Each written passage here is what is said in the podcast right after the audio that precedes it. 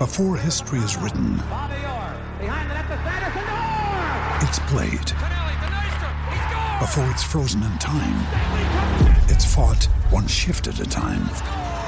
Before it's etched in silver, it's carved in ice.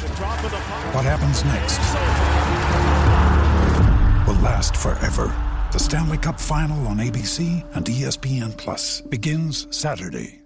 G'day, Mike Hussey here, but you can call me Mr. Supercoach. KFC Supercoach BBL is back and there's 25 grand up for grabs. So what are you waiting for? Play today at supercoach.com.au. T's and C's apply. New South Wales authorisation number TP slash 01005. Wrapping up the day's sporting issues deep into the night. This is Extra Time on SENZ.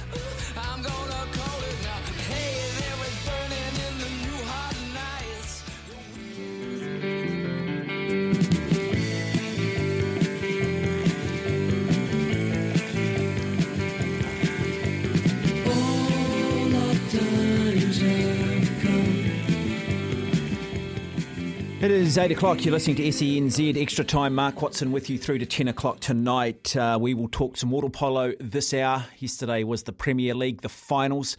New Zealand women are currently ranked 10th in the world. Top 10 go to the Olympic Games. Water polo, the oldest team sport at the Olympics. Yet to have a women's team from New Zealand at the Olympics. Hopefully, fingers crossed, 2024. Uh, we'll open the lines too. Telephone number here 0800 150 811. You can text us here on 8833.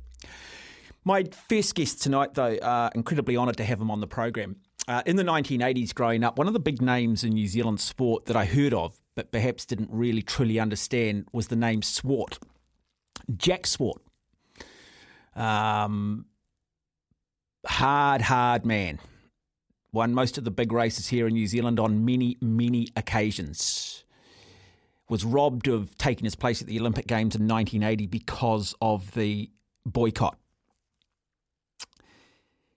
I was lucky enough to get to ride with Jack in the Tour of Southland back in 2003 when he decided to make a bit of a cycling comeback at the age of 48.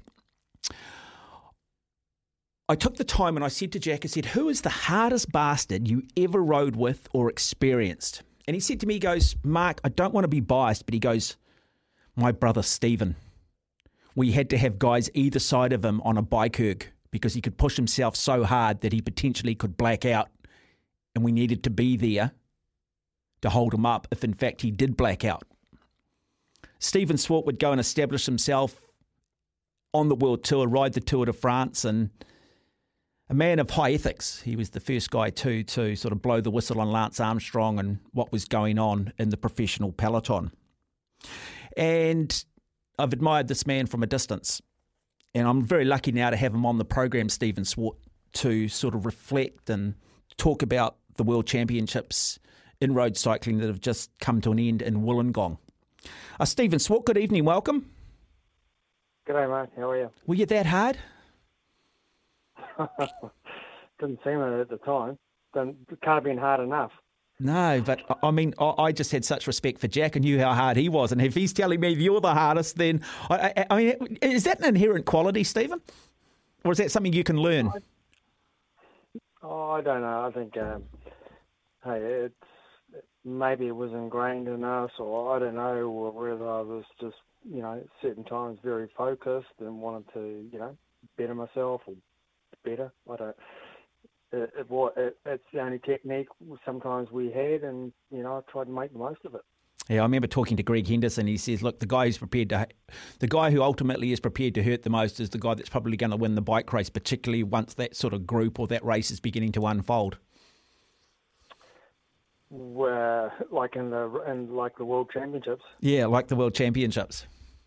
Yeah, the, the world is uh, it's like any, any of those world world championships or the classics or any, anything. It, it's a nutrition. You know, there's, there's a selection at the 200 kilometre mark. There's another selection at the 220, another selection at 240, and then you know then then the cream comes to the comes to the uh, top.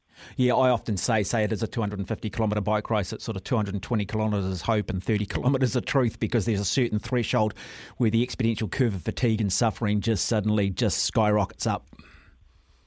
Yeah, and, and um, that's that's why the the distances are sometimes the distance that they are because basically it uh, you can't hide from it.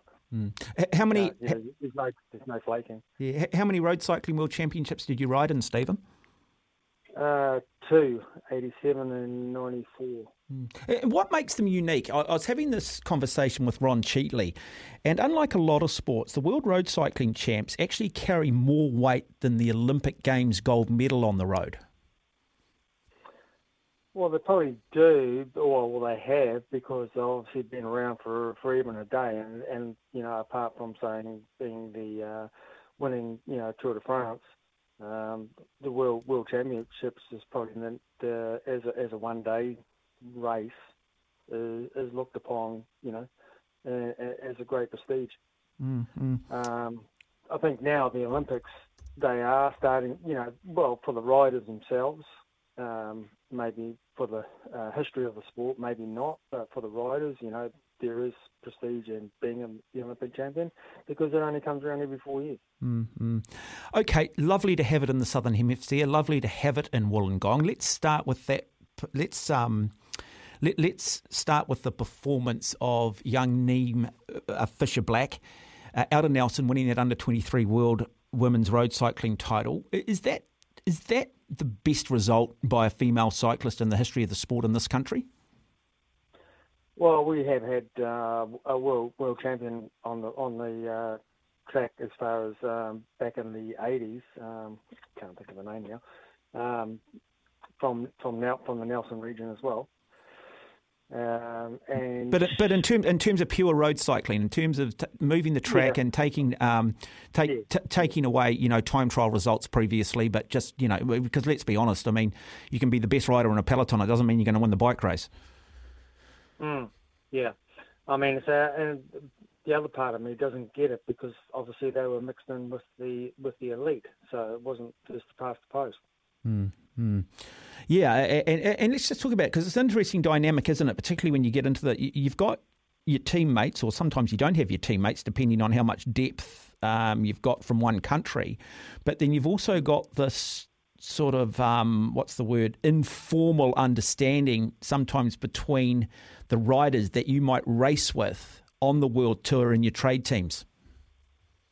Yeah, yeah, unfortunately, you know, and that does happen. Um, you know, that's part why in '94 they sent me uh, to the Worlds uh, to to basically look after Armstrong. Mm, So I really wasn't there representing myself. Not you know, not that I you know I was the only Kiwi in the race. So what what benefit was I going to do by myself? Yeah. So for a situation like um, Niamh Fisher Black. I mean, she was pretty much got into that group. Uh, she was out there on her own. How difficult is it not having support and then still getting the result or trying to get a result when you just don't have critical mass on the break or critical mass on the peloton? Probably uh, under her circumstances, it's probably a little bit different because you know she wasn't actually she didn't have to be first past the post. She just had to be you know aware of her surroundings and what I know, you know, not having any uh, race communication this time, you know, no, you know, uh, the riders not having any radios. So she had to do a few numbers in her head and make sure that there's no one under, under 23s um, that got close. Mm. So, you know, it's just, you know, doing the homework as well. You know, you're not only riding, you're actually uh, flicking over some numbers in your head. Mm. Uh, the overall uh, women's road racing world champion is um, Annemiek van Vleuten of the Netherlands. Um, you look at just how much strength the Dutch have. They were probably disappointed with the way Tokyo played out last year. What did you make of uh, Van Vleuten's performance? Oh, yeah, well, to um, you know, she look watching the race earlier on. She didn't look very comfortable, but um, I, I think it's like a lot of her riders and her pedigree, you know, they actually uh, take a while to get the engine going. But she, you know, obviously played her cards really well, and you know they just she she stunned them just by attacking them in the last 800 meters, and boom, got it. Mm-hmm. Yeah, it's a difficult thing, isn't it? I mean, how hard is it getting up for one day? I mean, clearly in a grand tour and a, a multi stage race, you can have bad days, but you can ride yourself sort of into form. How difficult is it getting yourself up for one day? I think you know if you're a rider yourself, you know if you're on on a one day. You know, you, you, you can tell within yourself it, it's either happening or it's not happening. Mm. So, and I mean to say, sometimes you have to push and keep pushing. You know, you go through this uh, extreme pain, you know, and you just don't feel like you've got it, and then all of a sudden something just changes within inside you, and you know, you're you're in you're in the you're in the hunt. Mm. The men's road race, absolutely just stacked with the likes of Sagan. You look at Pogacar, um, you look at Wout van Aert of Belgium, but it was Remco Evenepoel who really, at the end of the day, did a bit of a demolition, winning by over two minutes in a remarkable performance. Now, some people might argue that riding the Vuelta a España can flatten you, but clearly his performance there, his victory there, allowed him to come into this race in clearly some very good form, form which he was able to maintain and hold. Yeah, and, it would say, and I mean to say we're only talking maybe two or three weeks ago that the tour, uh, well the Spaniard finished, so you know doing the right things at the right time, you know, and being being that young, and he, hey, this guy is a big big talent. You know, don't underestimate that. Mm. Um, you know, he's only 22 years old, and look uh, and look, look at his uh, Palmares already. You know, he's won he's won this race. He's won he's won all the hardest races, mm. and he's come back from uh, significant, you know, a big crash a couple of years ago. Mm. I mean, you know, we've we've heard of Sagan for for the last 10 years, but he's really, you know, I think he's past his, you know, um, peak but I think we're, we're going to see a bit of this guy over the next, mm. you know, uh, four or five years, easy. Yeah, if not more. The way this race unfolded, who, who, which country got it wrong? Who got it wrong?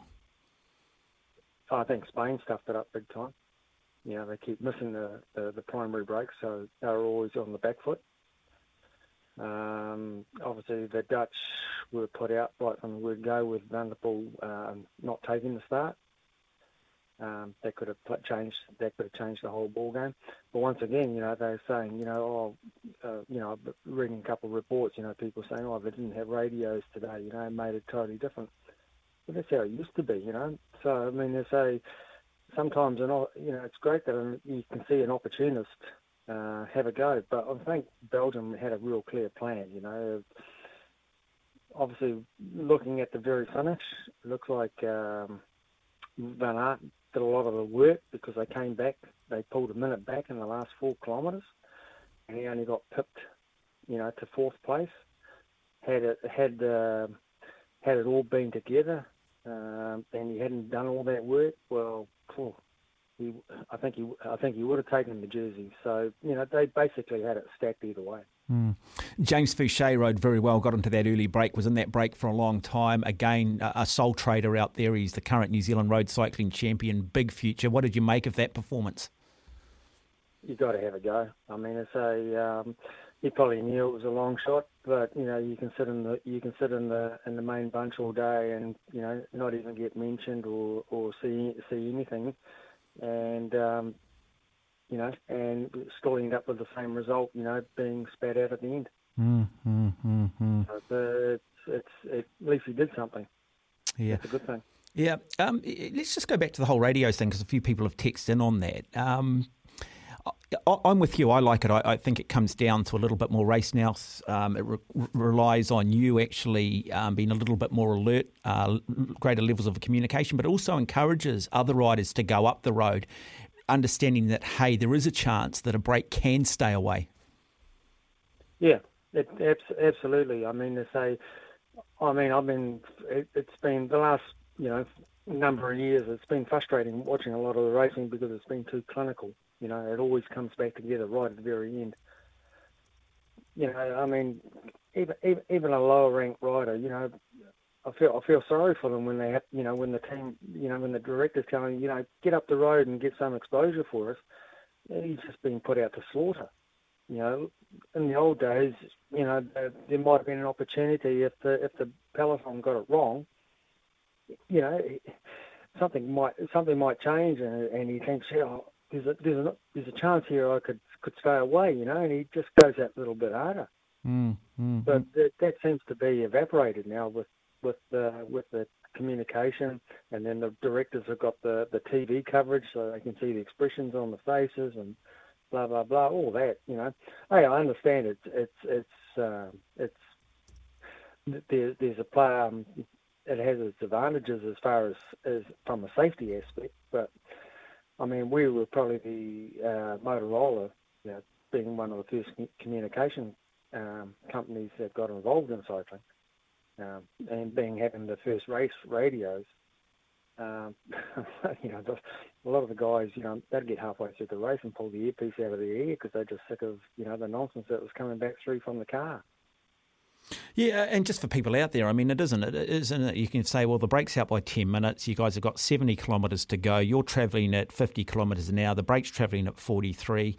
They do the maths and say, boys, if you can get everyone buying in and you can take it up to 50k an hour on this last stretch, you should catch them with about 500 metres to go. And as you say, it, that's and that's how it often does play out. Yeah, I know. And don't don't you, don't you think that's boring? I do. Oh no, absolutely. I'm 100 percent with you. I, I, I, like a little bit of the um, unknown. I, I, like that. Um, yeah, I, don't like the guesswork being taken out. Yeah, I, like you know it's it's great to see a, someone an opportunist, you know, who's willing to you know he might he might not be the strongest rider, but he he's aggressive and you know he's hungry for a win he'll do what he can to get out there and make it happen. Yeah, I mean, I, I, was at the last minute lucky enough to be given the women's road cycling commentary at the Olympics last year when um, Anna Kiesenhofer, the Austrian, ended up winning the women's road race, and the Dutch, led by Annemiek van Vleuten, thought they'd caught everybody. Didn't realise the Dutch yep. rider was still up, uh, the Austrian rider was still up the road, and basically amateur won it. One of the great moments for Austrian sport and a lesson to all. Exactly, you know, and unfortunately, I think uh, a lot of it, you know, we're we're losing that sort of aspect of it. Mm-hmm. Now, now, what are you doing with yourself these days, Stephen? Uh, it's been a few changes this year. Um, I've actually moved from North Island to the South Island, so I'm currently now located in Christchurch. Yep. And uh, must say, it's as far as getting out on the bike, it's very enjoyable. Um, so I just got to get used to the uh, a bit, little bit colder climate. But um, I'm just sort of setting up uh, business, and um, I've always sort of worked for myself. And and, um, and what's what's the bus- what's the business, Stephen, for those that might be listening in the Christchurch region? Yeah, um, basically, I picked up a, a couple of uh, agencies uh, like thermal garage doors and um, an alternative to interior lining, so jib doesn't have to be your only option out there and it comes fully painted and no plastering involved. So you know, it's not might be something for everybody, but I've put a uh, display in the Home Idea Centre there in Riccarton, and uh, people are more than welcome to come along and have a look. And they can also talk a little bit of cycling with you too, and talk about the good old days and what it was like to ride in the Tour de France, and reminisce, and and what it was like to race without radios. Yeah, correct. Yeah. Hey, um, I also see that uh, you've been doing a bit of riding with Craig Adair, and he's perhaps not that fit, and that he's suffering even over forty kilometres. Is that true? Oh, you know, hey, uh, maybe he gets his ambitions and abilities mixed up. Yeah, confuses ability with ambition, mate. yeah. yeah. Yeah. No, taking it slowly. I'm taking him on a little uh, bike trip at beginning of next month with a few other guys, so he'll be he'll be all right. Yeah, don't take it slowly. Put him in the box, man. Throw the no, keys away. Throw the keys away and lock them in the chamber, the torture chamber. no, it's a sort of old boy stuff now. We just, you know, it's all about having fun on the bike, not actually uh, trying to blow a heart up. And you and you catch up with Jack much? Yeah, uh, he's coming down on Wednesday. Actually, we've got a uh, couple. I've got another brother from the states coming out, and a bit of a family thing, and we're off to Haast for a bit of white baiting. Mm-hmm. And look, uh, Stephen, just while I've got you on it, because I've never, I've always hated the whole drugs and sport thing, and you were maligned for coming out and sort of spilling the beans initially on Armstrong. Any regrets in any of that? Well, not regrets. I mean, to say it wasn't about, and I didn't do it for me. I mean, to say I did it to try and you know improve the sport because yeah. at that time it was in a pretty pretty bad state of affairs, especially at the very high end of it. Yeah, and you also want you, want young New Zealand riders to be able to have a pathway and go, hey, look, You know, if you work hard and if you get up every day and you make the sacrifices and you chase the dream, you can genuinely get there rather than saying, well, you can do all of those things, but unless you put a needle in your arm, you're dreaming. Yeah, and um, and maybe that was a maybe that was a turning point because that seems to be the way it has um, turned around. Yeah, and there's a real desire, isn't there, now for New Zealand riders because of that hard working, but more that sort of clean green image that comes with our riders. Well, it's not only that, but I think we've got a very, very good um, track program here. Yeah. And um, you know we're we're very you know we're high regarded very highly in uh, in in the world in the world. And now with all the technology out there, you know, with uh, your, your, power outage, uh, you know, basic, basically, you know, uh, um, a scout from Europe doesn't actually have to see the rider. He can just look at the numbers and mm. say, hey, this guy's got a big motor, you know, and then, you know, do, do, do the research and pull them out from there. So that that's that's a really good, helpful tool for getting these guys, you know, to the next stage, next mm. stage. Well, Stephen Swart, lovely having you on the program. Uh, make sure that, as I said, you make um, Craig Adair suffer, make sure Jack suffers, and um, look forward to catching up with you in the future.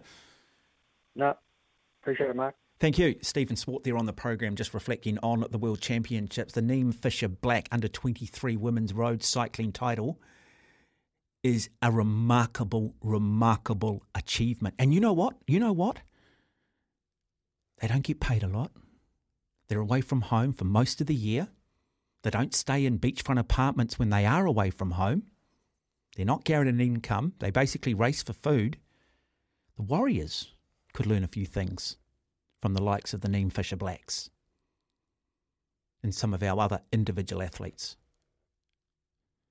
21 minutes after 8, telephone number 0800 150 811. You can text us here on 8833.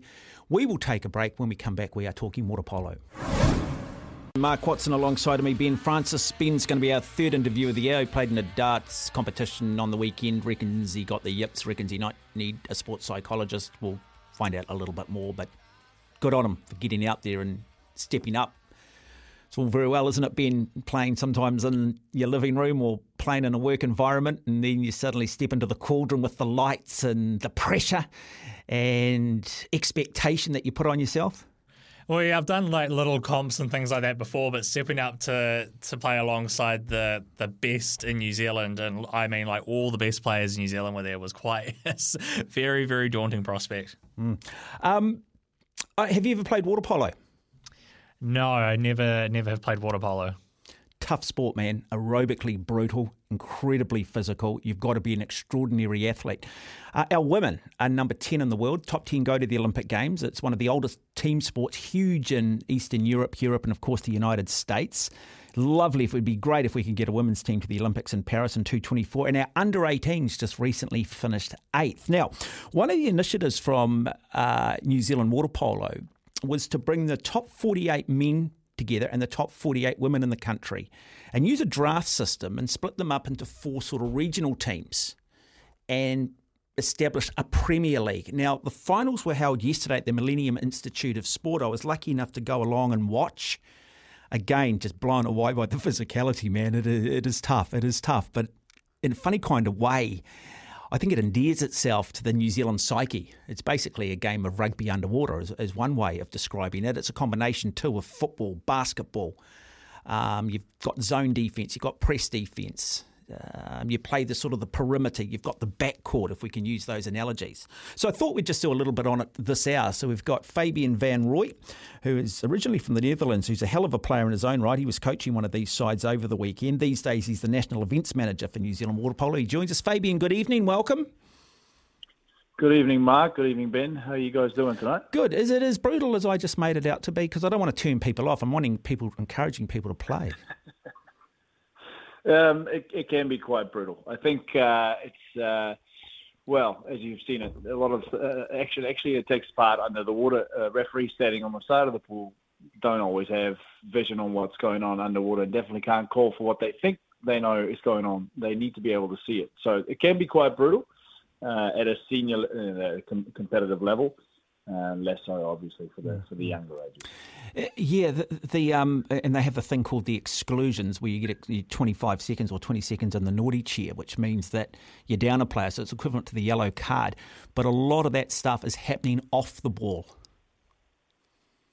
Yeah, a lot of it uh, happens off the ball, like you say. That's the reason why we've got two referees involved in the game. One of the referees will will be watching the front court. One of them will be watching the back court and the, and the trailing players ensure that uh, as much as possible of the action is being caught, and, and if anything happens on uh, in terms of uh, uh, illegal holding, uh, impeding, or a play that's too physical you know, that often gets followed up with uh, with a 20 second exclusion for a, def- for a defending player. Mm. What, what does impress me though, Fabian, is for everything that does go in in the pool, and sometimes you know there's not quite that level of intensity. There's not quite as much niggle. But I love the fact when the game's over, everybody just shakes hands. It's left 100% in the pool. There's no carryover, and everyone just gets on with it, and there's nothing but respect. It's a bit like sort of what you see sometimes in boxing. Sometimes it can be a bit of bravado before the fight, but very much after it. It's just respect for getting out there and having been part of it. I think it's the way it should be. You know, we uh, we encourage our players to be tough, to be physically tough, but once we get out of the pool, it needs to be over and done with. Um, I New Zealand is too small a country to be carrying grudges, and, and often players will have grown up with with the players that they play against. So it, you know, it just it, it eliminates any of that sort of uh, carryover outside of the, the, field of play and after the games. It's, mm. it's all left out there on the court usually. Now, part of the, I mean, there's lots of different things that go on in water polo. There's a national club competition. What is the idea behind this Premier League? What was the idea of bringing these 48 top players together? Well, we originally originally started this off in 2020 after COVID, and uh, the reason behind organising something like this is to give our, as you said, at the top, uh, our top athletes a great opportunity of competing against each other in a different uh, circumstance or with different teammates that you've known and grown up playing against, but now actually have to play with um, and it's a it's it's a it's a way for our national team coaches of the various youth, junior, and senior programs to be able to select uh, players into the squad. So there will be maybe 20 or so players that haven't uh, uh, previously been in any of those squads that have gotten an opportunity to be able to play themselves into uh, you know potentially a squad uh, being a squad member yeah. going forward. And so, how did you determine uh, the four teams? The four teams were determined by the national team coaches. Uh, Angie Winstanley Smith on the women's side and Matt Claridge on the men's side have uh, uh, gotten together and essentially assigned these teams based on uh, rankings that we've given players that have applied for these uh, these uh, positions or these teams for playing or being part of this competition.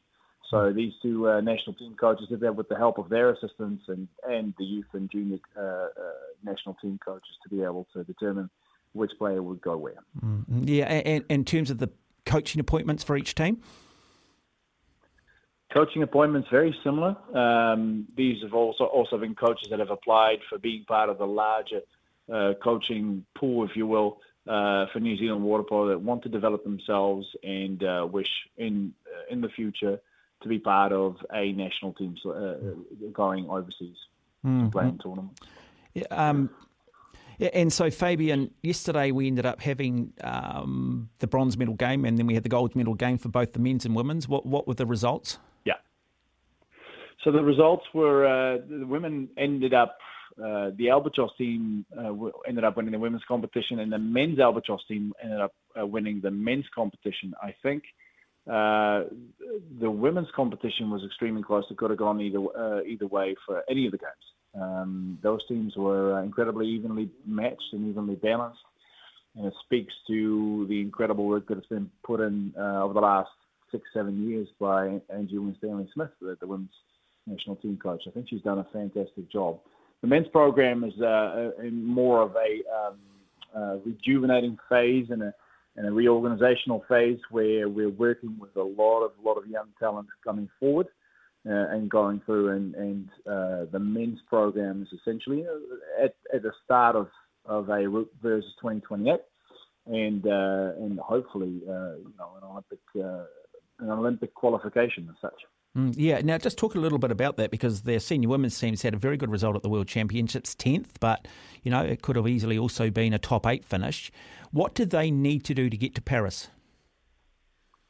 I think they're extremely close. Um, if you're looking at the the technicality and the improvement in the, the technical aspect of our women compared to, let's say, some of the European powerhouses, of course there's a there's a gap, but the gap is uh, has gotten so much smaller uh, in recent times that, that that hard work is really showing off now, and we're getting so much closer to beating these top sides and and, and, and competing with them rather than trailing, you know, at halftime by 10, 15 goals like we would have been doing 10 years ago.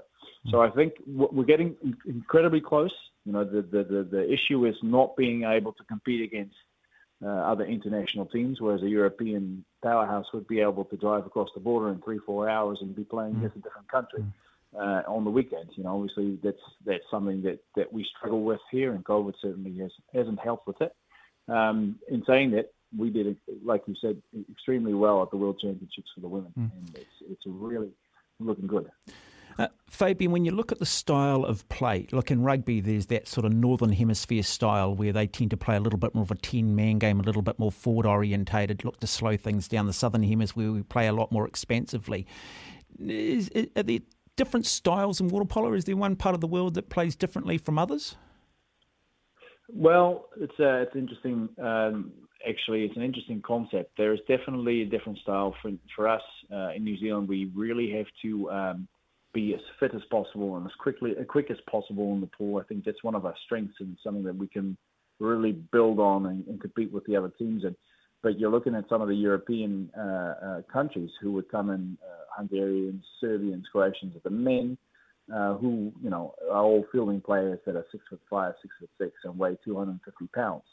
Um, it's it's it's a different game. Uh, you know, the way New Zealand excels with rugby is the way these countries excel in, in water polo. It's a real physical style of play that that is very difficult to compete with at a men's level uh, mm. for us. And you're looking at the Japanese, for example, they've got a completely different opinion about this. They realized we don't have men growing six foot five, six foot six, 250 pounds, so we therefore need to adjust find a different playing style, and they play a very fast game. So it's definitely a regional uh, aspect to to the style of play that's being played. Mm, and we've got a number of athletes too, don't we, these days that are taking the opportunities and going on scholarships in the States. And um, what a lot of people won't be aware of is that we actually did have a New Zealander to win a bronze medal last year at the Olympics in water polo, Rebecca Parkes.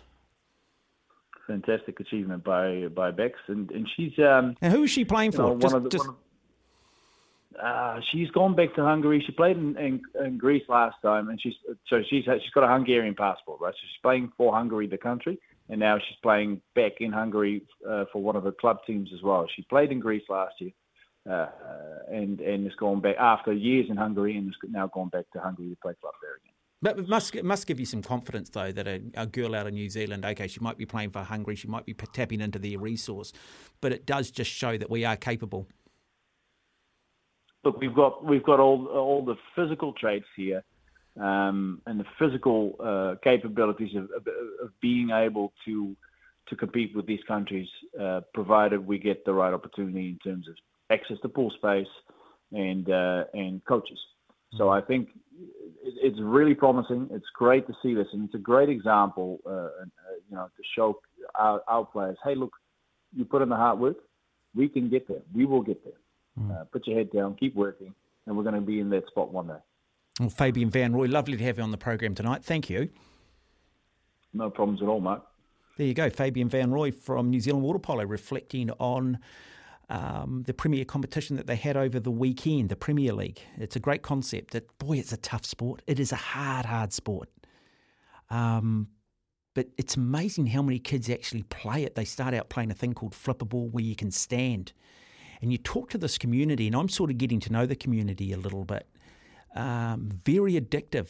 It, it, can at times, I'll be honest, it can be a little bit of a tough watch, but they're doing a really good job these days with their live streaming and you know getting up nice and close and showing people the dynamics of it. But another sport that you shouldn't underestimate. I mean, you are literally on attack one moment, then having to sprint back on the fence. You've got to get this egg beater kick to get yourself nice and high out of the water so you can shoot and you can pass and you can get above your opponent, which requires burning a hell of a lot of matches. And I use that as a metaphor for burning energy.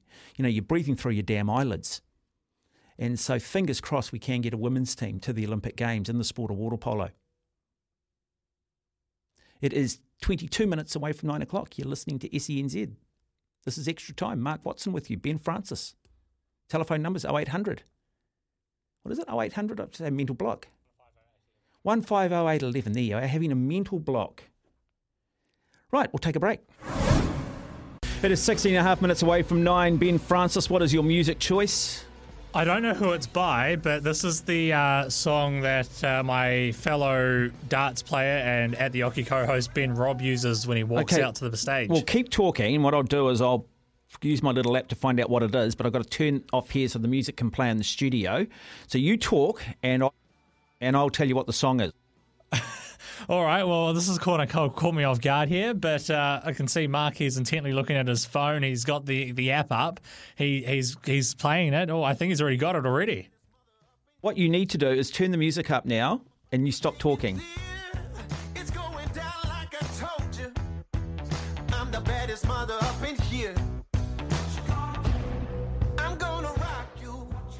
Okay, Ben. So the song's called "Dangerous" from Royal Deluxe.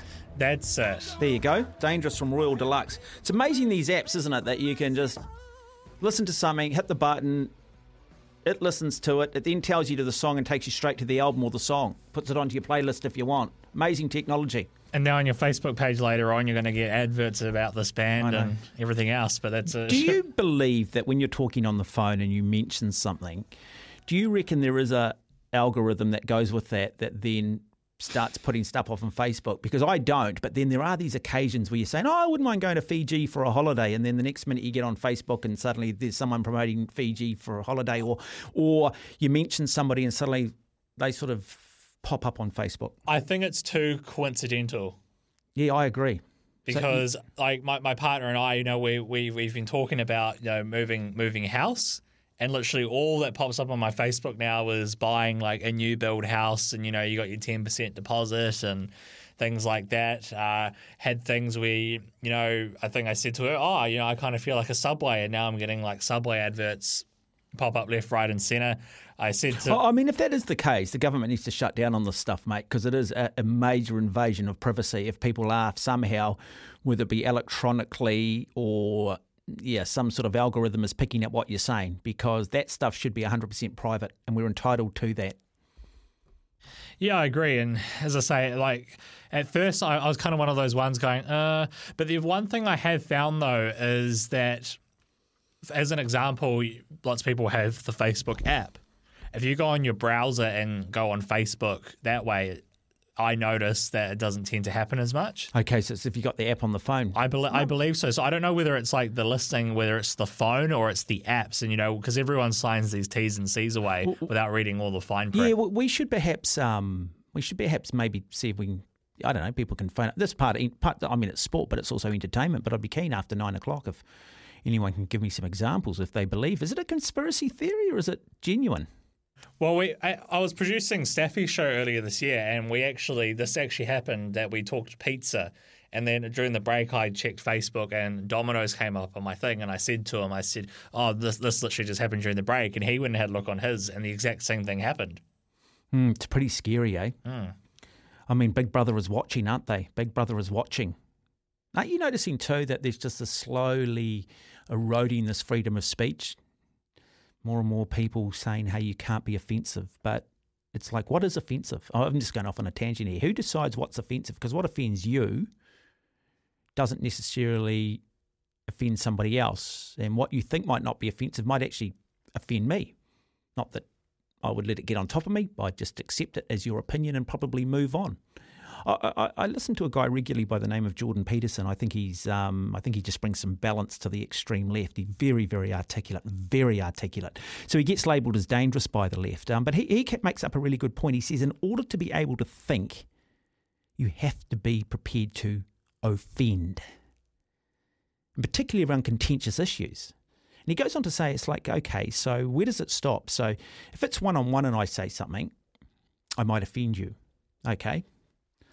But what if you're talking to 100 people? How do you have a conversation? How do you present? How do you say something and not offend somebody in that group of 100? And, and that's the great issue with it, isn't it? I, I, believe that freedom of speech, I believe very much in the fact that the judiciary should be separate from government and the media should be separate from government. But you start to sort of get a sense with the media that a lot of media outlets are just an arm of the Labour Party or the National Party potentially if they were in power. Um, I, I mean, have a look at Sport New Zealand coming out and saying you've got to have 40% women sitting on national sports organisations' boards now, or you don't get funding. Now, what they're saying is we, we're sort of moving to an equal outcome model, which is just fundamentally wrong, should just be still based on merit. But is that their job to be an arm of the government, or is their job to promote sport, to promote activity, to promote health, and then at a higher level to promote performance? Anyway, just going out on a, a little bit of a tangent. These things just frustrate me at times. Uh, look, after nine o'clock, uh, Ben and I, we're going. Are we going to do it a wing it hour? Ben, sort of, aren't we? Yeah, let's Can we do call it. it a wing it hour? We, we've got it. audio, we've got stuff. But being this um, special holiday, I feel a little bit of a hypocrite. I'm not a big royalist, but I've sort of enjoyed the day off.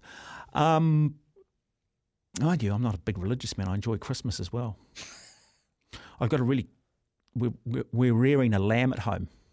This little I've black- seen it in the nappies. black and white lamb, and it walks around in nappies. Around. It's get it too big. It's outside now. Ah. I'm a bit cruel to it because the kids named it Prince, but it's got these really big ears, so I nicknamed it Wingnut. You know, like those wingnuts, which which is terrible, but I just call it wingnut, and even my wife starts calling the little thing wingnut. Here I am, love this little lamb, don't want anything to happen to it. I'm putting up the stuff at the fence so the dogs can't come through, but more than happy to eat lamb. Life's full of hypocrisy, isn't it, Ben? Too many. We're all we're all guilty of it too. Well, I felt, felt a bit bad bringing home the, the KFC this afternoon, all the chickens at the property coming running over. Just always remember, mate, you want to be a world class darts player. You got to treat, you, you got to say to yourself, "I'm a Ferrari," and you know what? You don't put two stroke in a Ferrari, big guy. You do not put two stroke in a Ferrari, mate. You put two stroke in a lawnmower. You put high octane in a Ferrari. I guarantee you regret it after it that you had that fried chicken. You always do with KFC. We'll see. Are they a sponsor of the show? I've got to be careful what I say. They're not a sponsor, are they? Anyway, well, just on that, if you hear advertisements for different companies and different products here on uh, SENZ, and they're at, at some point, at some point, they're part of your um, they're part of your future purchasing decisions. Please go with the brands that you hear, okay? Because that's the reason we're on air. We'll take a break. We'll come back, and then we'll take another break, and then we'll come back and take some talk back. All right, we've just had to uh, back into our commercial requirements, but please do not go away. After nine o'clock, we'll open the lines on 0800 150 811. You can text us here on double eight double three. We'll look at some of the issues from over the weekend and give you guys a last chance to have your say. Of course, news is not news for too long these days. Talk soon. It is one minute after nine. Telephone number is 0800 150 811. You can text us here on double eight double three. Right. Ben Francis alongside of me. We're with you through to 10 o'clock on this Queen's Memorial Holiday. Is that what they called it officially? I'm not sure. Um, 0800 150 811. Hey, can I just answer the phone? It's Peter Lester here. One minute. Hey, Peter, we're live on air, mate. Um, did you leave your glasses in studio? They're not yours? Okay, mate, I just put that out over the airwaves, okay? All right, Peter. All right, mate. Okay, see you, buddy. Bye. Okay, so that was yachting commentator Peter Lester. We had him in studio between six and seven. There's a pair of glasses left here, and I'm not sure if they were Peter's or not. No, they're not. Anyway, uh, let's get back to it. That was a bit cheeky. It was probably a bit rude. Um, anyway, Peter knows me. Peter knows me. No one ever take me too seriously. Uh, I've got a terrible sense of humour. My wife doesn't appreciate it. She thinks I'm, um, what's the word, inappropriate. But I'm not. It's just everybody. Well, everybody's inappropriate these days, aren't they? Anyway, I don't want to get into that. 0800 150 811 is the number. Um, Niamh Fisher Black, who ended up winning this under 23 World Road Cycling title, um, just an outstanding, outstanding achievement over the weekend. Probably lost on a lot of people. Um, I'm not going to suggest that she should be nominated for the Halberg Award because I don't believe that age based achievements should be considered um, for those gongs. I was disappointed years ago when Lydia Ko was nominated because she was 16 and she'd turned pro, but yet actually hadn't won a major championship. I think we saw the under, was it the under 17 girls finish third at a FIFA Football World Cup, and there was a bit of discussion whether or not they should receive a nomination. And I think they did uh, because of that achievement. And so, so there are some sort of exceptions to the rules where you can sort of go, well, perhaps, and maybe, maybe uh, this performance is one of those exceptions. But look, just a little bit of light-hearted stuff. So, what are we into? We're what nine, ten months into the year. Uh, just thoughts on those Halberg Awards at the moment. What athletes have stepped up? What athletes have overachieved this year? Um, who are those athletes that are going to ultimately end up picking up the gongs? It- It's been rowing, disappointing rowing world championships, just the one gold medal. Uh, rugby's been disappointing, cricket's been disappointing, netball's been disappointing. Well, the Warriors. anyway, what were you going to say, Ben? Well, I was just going to say with the Halbergs because I'm I'm pretty sure that you said cricket has been disappointing, but I'm sure that the ten wicket haul Ajaz Patel got happened just uh, like just missed the cutoff for last year, so it's still eligible. So I'd say that's probably definitely still on the running. And, and yeah, really well said because it is still eligible, and only three players in history have done that. So I think, without doubt, needs to be in that discussion. Um, and I'll also, I think Daryl Mitchell's 300s and three consecutive tests in England, the first player to do that for a touring team to the UK, remarkable, remarkable. Um, but then you go, you've really got to go and have a look at um, who was our young scare at the start of the year? Um, no, Nico Porteous. Nico Porteous Zoi. won Olympic Games gold in winters. And I just can't see anything topping that because it's the Olympics, it's the winters. We've only ever won prior to uh, Zoi Sadowski Synnott coming along and Nico Porteous. We'd only ever won one medal, which was silver. Annelise Coberger back in 1992, I think it was. Um, and it is the Olympics. And so, and then based on that, Zoi Synnott Sadowski winning gold and bronze, to me, deserves the overall gong. Mm-hmm. But I, I- I don't think you can. Cycling's had a hell of a year. Sam Gaze, he's won the news. He's won the World Short Course Mountain Bike Championship. He won the Marathon Distance World Championship, and he won gold at the Commonwealth Games. So, I think Sam Gaze is very much in the mix. What are you going to say when the Kiwis win the Rugby League World Cup then? Well, I don't know. Uh, the problem I have with that is the problem I have with that is why is it that the New Zealand men's softball team never get any coverage, any mention whatsoever when they win a world softball championship? Yet suddenly I'm expected to believe what rugby leagues is global or more global. Well, you know why. You know why. Of course I do. I'll get you to tell everyone why. Oh, better coming from your No, mouth. better coming from you. Definitely not. But uh, well, it's just because you know, it's just I guess it's how sports perception is these days, and sports like that just get the more coverage. So then everyone assumes that they're just greater. Yeah, well, that's it. That's the problem too, isn't it? That our certain sports, and let's be honest, netball, rugby, rugby league, cricket, they are actually globally minority sports. Now, you can take the population of India consideration, and on a populace it- they are huge. But let's be honest, in India, uh, there's such a class structure that there's still only a talent pool that they pick from. Uh, yet the truly global sports just don't get any media coverage here, so you're disadvantaged if you do do well. I think Paul Coll is he in the mix. I think Paul Coll might be in the mix. Uh, Aaron Gate winning four Commonwealth Games golds, including the road race. I just think the World Championship and Olympics still jump that achievement. Uh, I do. I, I, that's just where I'm at. But certainly Aaron Gate right in that mix.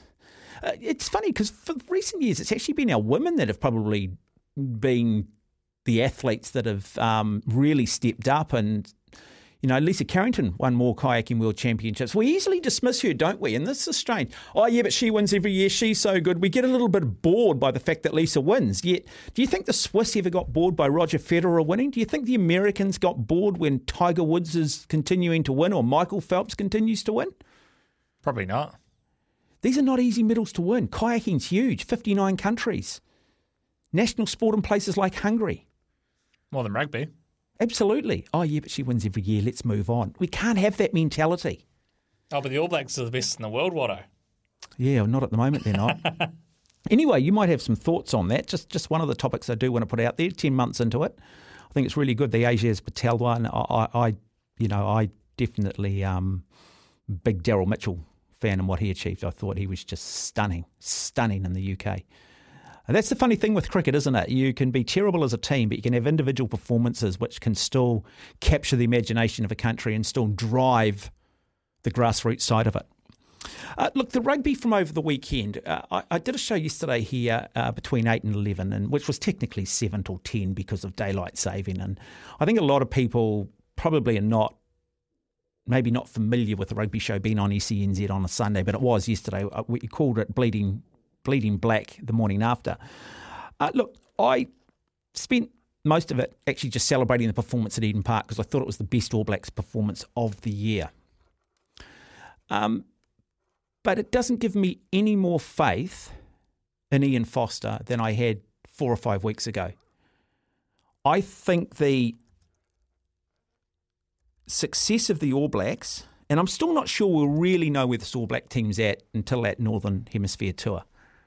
You know, to get the pass mark from me, and a lot of people I've spoken to, they need to beat Wales in the first, second week. They play Japan first up. Wales, Scotland, and England three weeks in a row, which is what they're going to need to do to win a Rugby World Cup quarterfinal, semi final, final.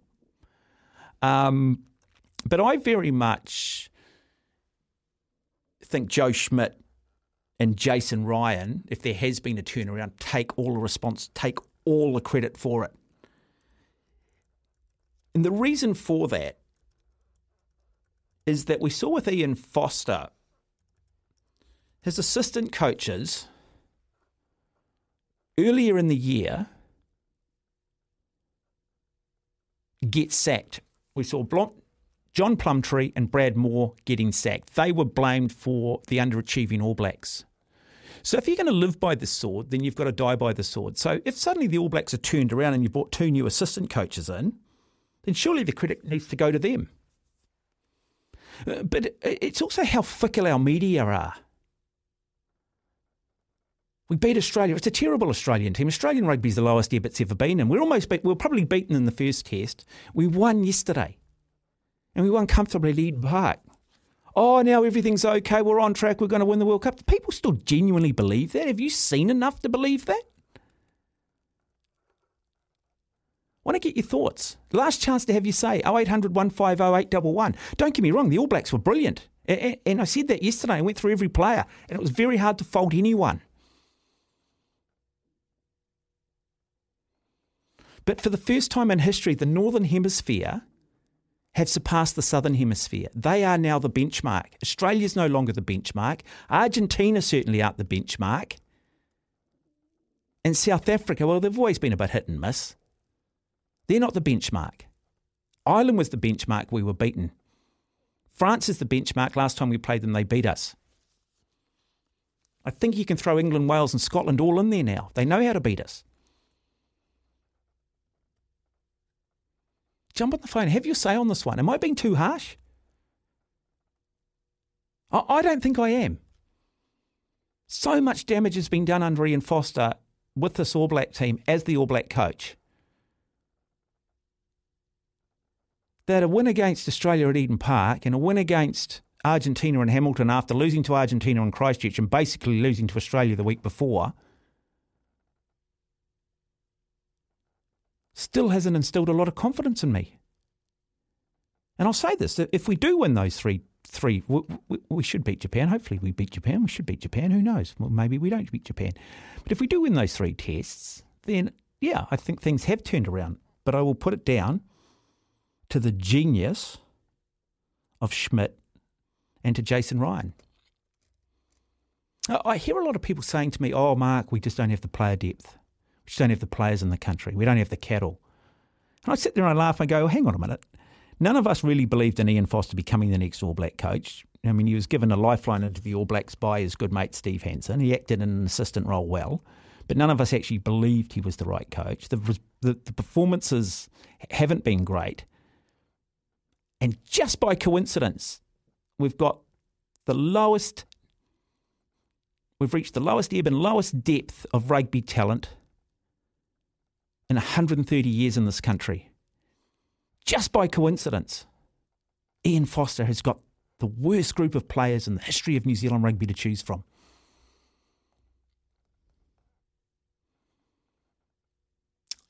I tell you what, some wonderful spin doctoring going on for those in the pro Foster camp. 0800 150 811 is the number. You can text us here on 8833. There are spare lines. Love to hear from you.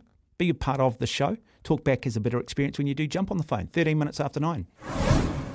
Boy, that brings back some memories of the mid 1980s, doesn't it? Footloose. His name Bacon in it, wasn't it? Bacon's first name. Anyway, um, yeah. Hey, really good text that's come in. Someone saying wholeheartedly, not because they agree with me, I just like the fact, the way this is constructed, wholeheartedly agree with your comments. Uh, I note that the All Blacks also go better and are more disciplined when Whitelock is captain. So perhaps suggesting that he is a better option than perhaps Sam Cane. So, sometimes the position you play on the park just doesn't allow you to captain too. I mean, very rarely have we ever had an All Black captain on the wing. I think, um, what, Stu Wilson, 1983, tour to England perhaps, was the last time, unless it's, you know, just by chance or um, through injury. I'm just trying to think the last winger that perhaps captained the All Blacks. Anyway, our phone number is 0800 150 811. Graham, good evening. G'day, how are you? Good, thanks. Uh, we're not, Yeah, talk- no, we're not talking about Friday night, mate, by the way, either. Oh, I know that, I know, hey, I know. Graham, that, that, that's a year ago now, mate. That's old news, mate, okay? If Auckland had won, I think I'd have, had, I'd have had to drag myself to the phone for three months, you know, with you guys, you know. Mate, if Auckland had a, if, if, if, if Auckland had a won, we would have been on the phone to the Vatican. We would be asking the Pope to basically see if they could make Auckland rugby a saint because it would have been three miracles. No, but instead the the holy city holds holds strong with Canterbury again, you know. So there we go. Yeah, so it's always good fun having a bit of banter with you about Well, that we one. don't have yeah. enough. We don't have enough of it anymore. You know, rugby, New Zealand rugby have killed it. There's no tribalism anymore, mate. You know, You- you're one of the last guys that's genuinely so. You know, you- you're just so passionate and so patriotic towards Canterbury, and you'll fight for your team and you'll fight for your players. We just don't have it anymore, and it's it's part of what's wrong with the game now. No, it is, and you know, I, I'm, I speak sincerely on this subject. All you know, jokes aside. I mean, even here in Christchurch, you talk to people, you know, my work and that, and people generally and other places, and they go, oh, you know, about the All Blacks. Oh, you'd be disappointed. Oh, a couple of weeks it was when we lost. I can't remember which test it was now because we've lost four this year, haven't we? But you know, they said, "Oh, you'd be gutted," and I said, "No, Canterbury won on Friday night. My life doesn't revolve around the All Blacks.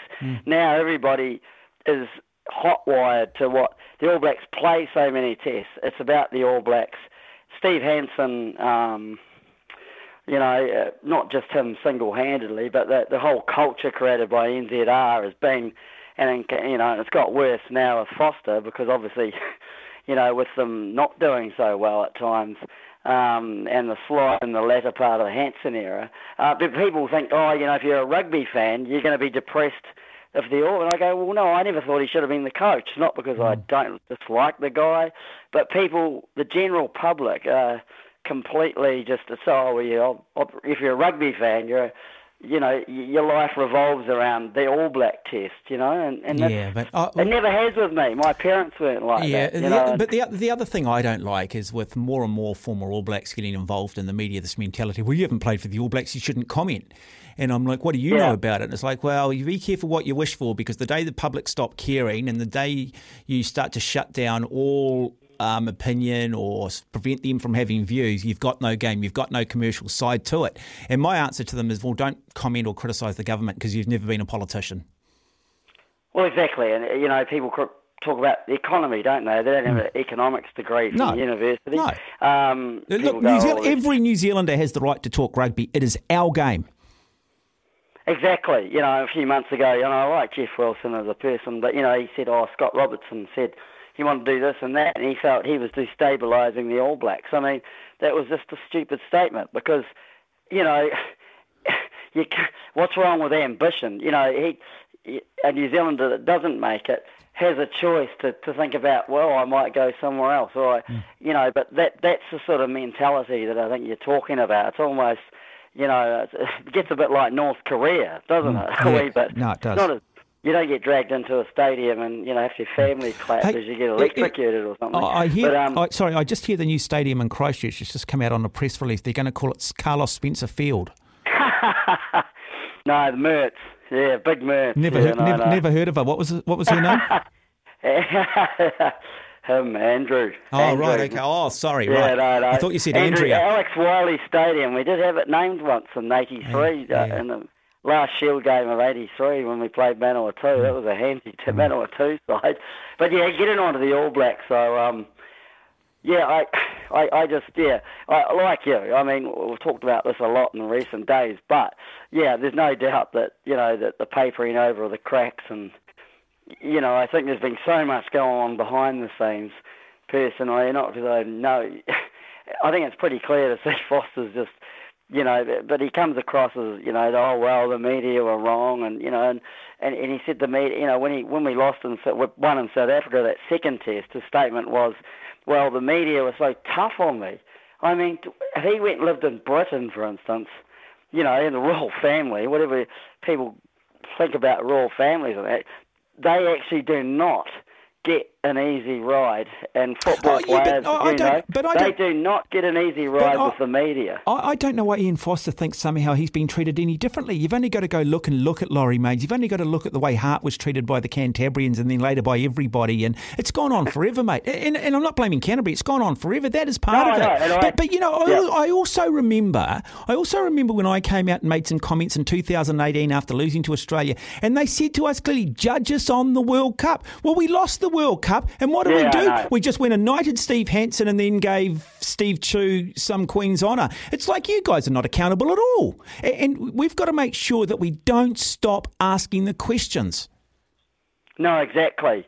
And you know, that you know, it comes down to freedom of speech. I mean, they they they they do surreptitiously, I think, you know, have a lot of you know influence on the media. Um, to be honest, especially the the sports media. Obviously, it's what we're talking about. And and and you know, I look at it like this. You know, with the Hansen thing, you know, he said judges on the World Cup. As you say, in 2018, uh, I think Australia and South Africa beat us, or whatever it was, and and, and you know we'd lost the Lions series the year before, or drew it, I should say.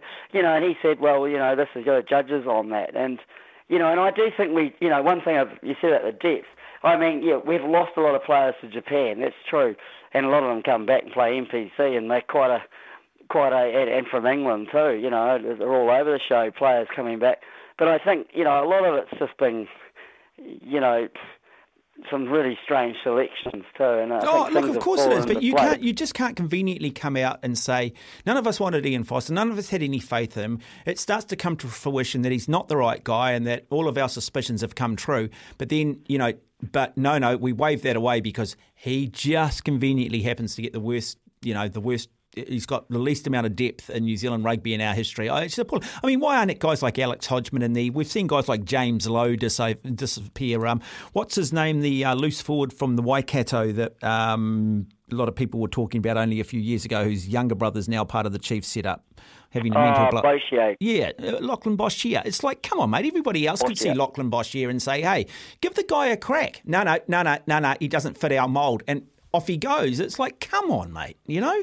You you know, I remember, I mean, I remember years ago, and don't get me wrong, I've got nothing but respect now for Laurie Mains, and I, I enjoy his company and I enjoy having him on the radio. But I remember Laurie Mains uh, after he lost all those tests, he goes, "You got to remember though, those previous guys, they had Grant Fox." It's like, yeah, but you dropped Grant Fox. You know what I mean?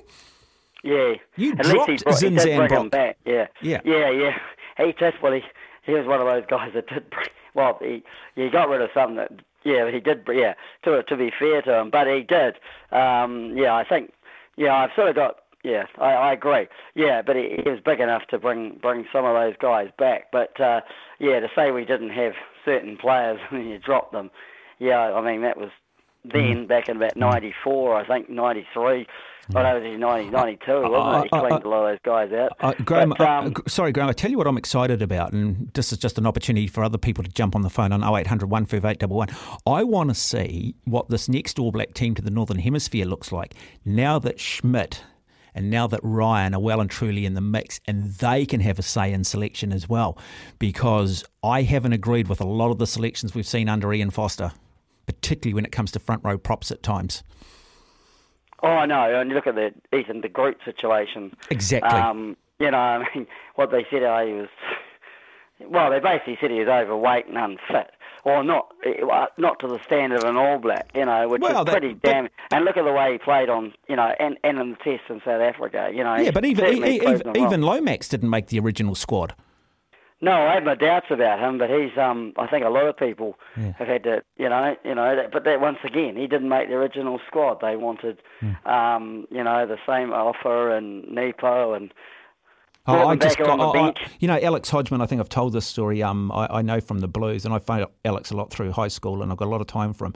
You know, he asked some questions um, of Plumtree and these guys in the All Black environment two years ago. Questions that all come from the right place. Just questions about actually just trying to get better, and they misconstrued it as him being difficult. Never got picked again. I mean, it's just appalling. Yeah, so I mean, I knew Alex when he, he played here for Canterbury and uh, top man actually. Yeah, and uh, yeah, no, I mean, he's not the type of person just to. He would ask it from a purely, you know, um, well, intellectual. People talk about props and that, but that, you know, from a structural point of view, he would be wanting to learn. But you know, it's, co- good coaches should be able to be challenged or been asked questions. But that idea that well, you've upset us because you've um, Asked it's a hard completely question. wrong Yeah, yeah. it, it's completely wrong. You know, it's um, yeah, I- yeah, no, no, I, I don't. I'm not surprised to hear that, but you know, yeah, it just yeah, it'll be interesting now they've had a break. What who they pick? I mean, there's players injured, unfortunately. Like we both like Ethan Blackadder and that, and and there's others, but um, there are you know we're gonna. It'll be interesting. I just hope they release some players back now to the NPC. Oh, oh, well, like. well, they have to, Graham. Hey, look, I'm going to have to move along, Graham. But lovely, Yep, good to have, man. yeah, lovely to have you on the program as always. Um, yeah, look, it's it's it's a fascinating one, isn't it? I mean, do you take Roger Tuivasa-Sheck on the end of the year too? You probably got to now, but he needs to play more rugby. They still don't have faith in him, do I, I just wonder where the second five eight's his position. He was never a great tackler in league. There's always a lot of traffic sent down that channel. Um, Jordie Barrett talked about it, and I've got to say, Jordie Barrett was sensational in second five. Uh, you know, I, enough to give him a start in the Northern Hemisphere, uh, without doubt. But I would like to see guys like Alex Nankivell get picked. I'd like to see some different midfielders. You know, yes, he might not be on the cover of Women's Day. He might not. I don't know. I don't know. Does he have a sexy enough name? I'm not sure. Um, I don't know. Some of those celebrity or that novelty thing that goes for some players. But you've got to reward those guys. Brilliant at NPC, brilliant at Super Rugby. Why can't they be brilliant at All Black level? Not everybody needs to be flashy. But why not give guys? Why not reward them? Show there is a genuine pathway. That will prevent a lot of guys. And it, it, it can't be just for PR reasons and it can't be just to prevent guys from moving on. But you want players to stay here in New Zealand. You say to them, hey, be the best you can be and you'll make the All Blacks. Well, I think a guy like Nankivell has been. A lot of people have seen that there. You- You're mad, Mark. You're mad. No, no. Go and watch Alex Nankivell. I've got no association whatsoever. None whatsoever. Don't, never spoken to the man. Don't know him. Don't support his teams. But he's caught my eye when he has played. 28 and a half minutes away from 10. Telephone number 0800 150811. Feel free, jump on the phone. I'd love to have your say. Um, you never know who's listening out there. Tell me something I don't know. Tell me I'm wrong. I'll be really, really, really polite. Well, may, maybe. No, I will be. I will be. Yeah, no, I will be. Will I? Probably. Okay, we'll take a break. It is 25 minutes away from 10 o'clock. 0800 150 811 is the number. Cheryl, good evening. Welcome. Great to have you back on air uh, from Radio Sport Days. Oh, thank you. I really enjoy. I really enjoy your interviews. You're really succinct and you um, ask the right questions in a very um, polite but direct manner. And I always find them really informative. I learned heaps living in Raglan. You need to know about the surfing Yes. even though I'm not able to surf at, at my my age. But I found Ben Kennings, when you had him on the air, that helped my relationship with young people out here no end and gave me a point of discussion and talking to them like I knew something about surfing. so I thank you every time that happens and thank Ben Kennings. Yeah, well, well, and I, well I, Cheryl, I, Cheryl, you've got Billy Stearman down there who's just gone to the Olympics. He's a good Raglan boy, and he's a lovely guy to chat to he too. was lovely. I saw him yesterday with his lovely lady. He is the nicest person I think God put breath into. He is lovely. He's charming. He speaks to any person, my age, whatever. He'll give you the time of day. Lovely, lovely, lovely chap. Absolutely gorgeous. Hey, hey, Cheryl, think- Cheryl, you've been very complimentary. My mother didn't put you up to this, did she? No, no, totally of my free, uh, my free, my free will. Um, but I just wanted to say it's nice for those people to have um, feedback that, you know, they say things and you wonder if it um, hits the mark. But I, I really found it just so helpful and enjoyable.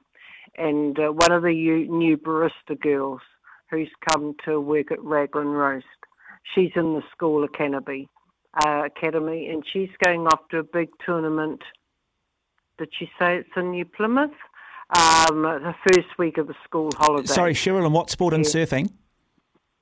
surfing, yes, and she's um, one that Ben Kennings, uh, I imagine, if he's still with um, Surf New Zealand, um, he would have organised. It must be big because she said there's thousands going. Oh, look, um, Cheryl, I but live at anyway, Cheryl, I live at um, Muriwai, so you know West Coast Beach, just north of um, Auckland. You've got Piha, then you've got Bethell's, and then you've got um, Muriwai, and um, it's amazing just how big that surfing community is now. I mean, the cost of entry, the boards have become a lot cheaper. Uh, they've brought in what they call soft top boards, so you don't have to worry so much about getting smacked on the head. And they've got a lot more volume in them, and it's just amazing to go down there on a good night. And there'll be two, three hundred people in the water, and it's no longer just a, a core group of people or a certain age or a certain demographic. It is everybody. It's people in their forties, it's their fifties, it's the Europeans, it's Asians, it's Pacific Island people, all getting out there. And it's amazing how big that surfing community is. And you know, and, and you talk to people in the surfing community, the capital of surfing in this country, without a doubt, Cheryl, is Raglan. yeah, well, we've missed, of course, with the, the lockdowns. I used to love um, meeting the French and uh, Spanish and Brazilian surfers that came out here. all really well behaved, healthy young men, uh, looking after, uh, eating good food, um, and it was it was such a, uh, so missed their accents and just the um, ambience um, they actually gave the town. You know, walking up the street and hearing people with different languages speak, it was a beautiful thing. Anyway, getting on to another beautiful thing, just briefly, I totally agree with you with Alex Nankivell being at centre. He and Quinn, my my poor injured Quinn, Yeah. um, as I'm a Chiefs fan, they totally outplayed the centre and second five eight pairing in the Super Rugby final. Yeah, look, I, I have to admit that the other two, Goodhue and And to- Havili, Yep. had topped events. I accept that, but those two boys broke those those defences all match. It was just a shame that the final pass, you know, uh, you know, it just didn't happen Yeah, at the it- end of the day. Yeah, look, Maggie, I, I find it very, I find it, uh, sorry, Cheryl, I find it very difficult um, to believe that Roger Tuivasa-Sheck earns his place in that All Black team and a player like Alex Van Nankivell can't. Nankivell can cover second five eight, can cover centre, um, can play in a multitude of positions. I Uh, think he'll I've- play where, wherever you want him to, and I'll tell you, no bugger will get past them. No, no. Hey, look, Cheryl, lovely to have you on the program. I do have to move on, but thank you and um, very um, generous of you with your comments. Uh, greatly appreciated. Um, you enjoy the rest of your evening and you live in um, a beautiful part of the world in Raglan. Encourage people from around the country. Uh, if you haven't been to Raglan um, on the west coast, not too far out of Hamilton, and I've got to say, it is just a booming, booming town. In fact, it's starting to look more and more like a city. Just so many people moving to Raglan. Uh, got one of the best left hand breaks in the world. Billy Stearman, or what's Billy? Is he nine, 10 time New Zealand surfing champion, represented us at the Olympics last year? Another one of those athletes, you just get on the phone, say, hey, Billy, I'm not sure where you are in the world, or you flick him a text, hey, any chance you can do a radio thing? And if he can do it, he will do it. You don't have to go through these media offices and, you know, rugby, and they just tell you they can't. You know, they, it's like they can't even be bothered even asking their players. And yeah, I, I mean, these individual athletes across these different sports, both men and women, uh, just so courteous, so obliging. They realise the importance of sponsorship. They realise the importance of trying to sell their own sport, their profile. I tell you, the other guys who are superb to deal with are the, uh, are the supercar drivers. They understand the business they're in. My experience, the worst people to deal with are rugby. Cricket, not as bad. And one thing I will say, one thing as hard as I am on the Warriors, I've got to say, Richard Beck and the guys at the Warriors are brilliant. They always make players available or coaches during the week. If there's ever a big story, someone is made available. Now, it's up to you then to ask the questions, but I will say the Warriors media is exceptional. Credit where credit's due. 17 and a half minutes away from 10. 0800 150 is the number. Okay, 13 minutes away from 10 o'clock. Uh, ben Francis, now you played in um, a darts tournament over the weekend. Is it tournament or competition? What, what's the official terminology in darts? Either well, or? uh, it's a Dart Players New Zealand Pro Tour, and I played in event number five. So, okay. yeah. And how many how many people in that? Uh, I think there were 53 entries. And is it just match play? Do you get a second life if you lose? Yeah, so you get drawn in. We were in groups of. I was in a group of five, so you play everyone in your group. Uh, depending on how you how many wins you get, you advance to the main round or and the what's consolation. and how many frames, if I can use that word? Uh, so you play first to four, so best to seven, and then by the time you, if you reach the, the main final, So then, first to four, best of seven, 501 down. Yep. Okay. And then if you reach the final, it's best to seven. Uh, the longer, the further you go, the longer. So how many get. from each pool go into the next round? Uh, uh, you need three wins to qualify. So the fact that if you're in a group of five, you get an automatic win because usually the groups are six. So then you only really need to win two games. Okay. Now, um, you wanted to touch on superstitions. Is it a sport full of superstitions, or is it just you're superstitious?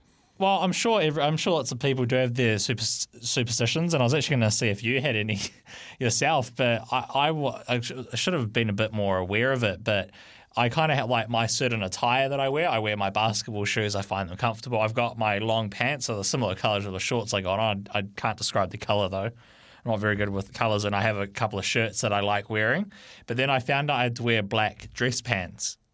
I didn't have any, so I had to rush to the shops in the morning and grab a pair. And I felt I was really uncomfortable in them, and I was I think that was one of the things playing on my mind a little bit.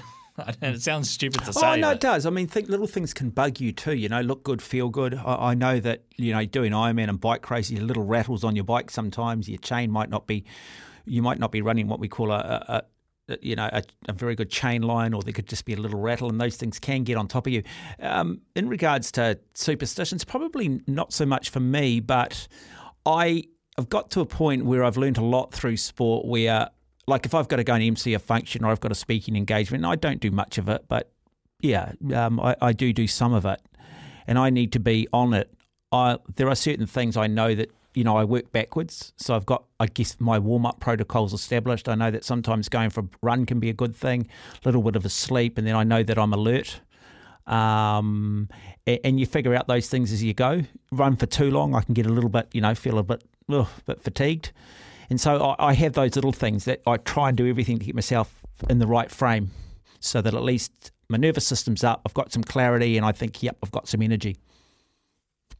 Yeah, it's quite it's quite an interesting one because another one for me is like I like arriving early, and if I'm not there early, I you know the, it's like the stress can kick in a little bit because you just like to be there and you can get yourself relaxed. So mm. I, I feel like I am pretty superstitious when it comes to, Mm. to certain things like that. Yeah, yeah. See, sometimes one of the hardest things, like clearly I, I just fill in on the station, but you get those night shows. And it's sometimes easy to forget that you've actually got to be ready to go at seven o'clock at night. And sometimes, mate, I- I'll be honest, a lot of times I'm in bed by eight, eight thirty. I, I, I'm not a late at all. I just like to read a bit of news and I go to bed very early, and that's just partly because the kids go to bed early. I don't watch a lot of television.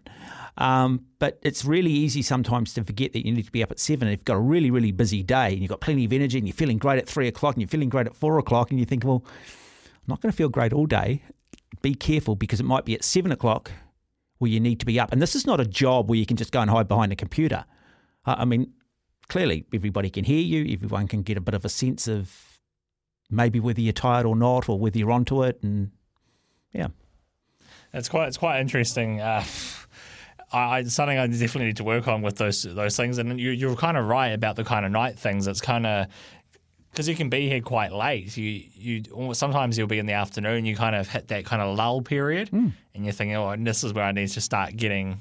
Yeah, well, I often get to one o'clock, and I just need to have a little bit of a snooze. Mm. Um, I also got so in the habit of when I was a full time athlete, where you just do a swim session, you're so tired that you have a sleep, and when you go into a hard bike ride, and you have a little bit of a sleep, and you can get into some bad habits uh, that you can break out of. But um, yeah, what what what I yeah, uh, see, I always find this with cricket. It's like, you know, if you're saying playing a day night international, you know, how often do the Black Caps ever train at seven o'clock at night under the floodlights? Probably What's never. the point of training at 10 o'clock in the morning when a game starts at 11? You know, show your body in training what happens on race day. If you've got a, if let's just say, I see this a lot with people training for marathons. The Auckland Marathon, as an example, starts at six o'clock in the morning. Now, most people, maybe because of work circumstances, do a lot of training at night. Now, you get to five o'clock in the afternoon after work, you've had a few coffees, your nervous system can be up, you go out and you run quite well. And then suddenly they've got to start running at six o'clock in the morning. Well, normally at six o'clock in the morning, you're probably still in bed. So the body needs time to adjust and adapt.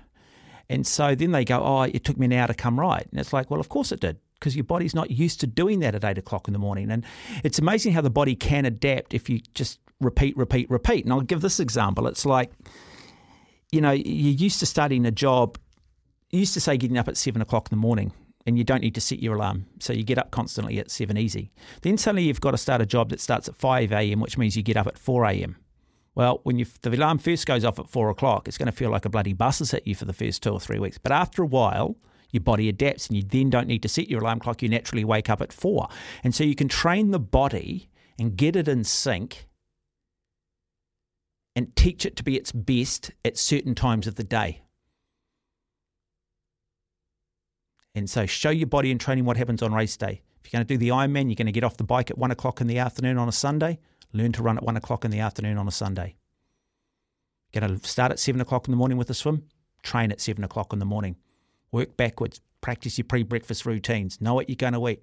You can control all of those things. You can't always control your DNA, you can't always control what your opposition is doing, but there are a lot of things you can control. Some very good advice there. Well, I've done a little bit in the high performance space, eh? Just a little. Um, hey, just uh, Jess from Perth has just texted in too, and I always appreciate your text, Jess. Uh, mate, would love your views on the All Blacks not fixing all their problems. The Wallabies are weak. How will Jordie go at 12? Look, just recapping that, I'm, I'm, I've only got a couple of minutes here, Jess, but yeah, look, the real test for this All Black team, whether we've turned around, whether we are actually improving, uh, whether or not the players that they've stuck with are still the right players, won't come until we come up against Wales, Scotland, and England. Uh, Jordie Barrett, yep, you definitely want to give him another opportunity at 12. I think that backline functioned better on the weekend with him there. Uh, I'd still like to see, still prefer to see Will Jordan at fullback and Beauden Barrett on the bench, even though Beauden, you know, had some moments. Uh, and that would also then allow an opportunity for another winger, the likes of Sevu Reece perhaps. Yeah, it, it's just hard because Australian rugby's the weakest it's ever been. Uh, as I said earlier, I think the Southern Hemisphere, for the first time in history, is behind the Northern Hemisphere. And the Northern Hemisphere at the moment are the benchmark. And we haven't gone well against them in the last 12 months. Beaten by France last year, beaten by Ireland, beaten by Ireland this year. You know, Wales haven't beaten us since 1953, only beaten us three times in history. Is it going to be the fourth time in history? They know how. Get up flat, get up in our face. That's something Australia did not do at Eden Park. They did not have that fast rushing defence. So, have we righted the wrongs? Not sure. Did the All Blacks deserve credit for the performance against the Wallabies on the weekend? Absolutely. And well done to them. You can't criticise that performance. You can only play the team in front of you. And all everyone was superb. Best game from Aaron Smith. Best game from Brodie Retallick. Akira Ioane impressed the hell out of me. And I haven't always been a fan. Anyway, that is us. Ben Francis, thank you. Privilege and a pleasure. As always, mate, been good. Go get yourself some new pants. Well, then, yeah, you find out whether it's just the pants or whether it's you and you need to see a sports site. You're not going to comment, Ben.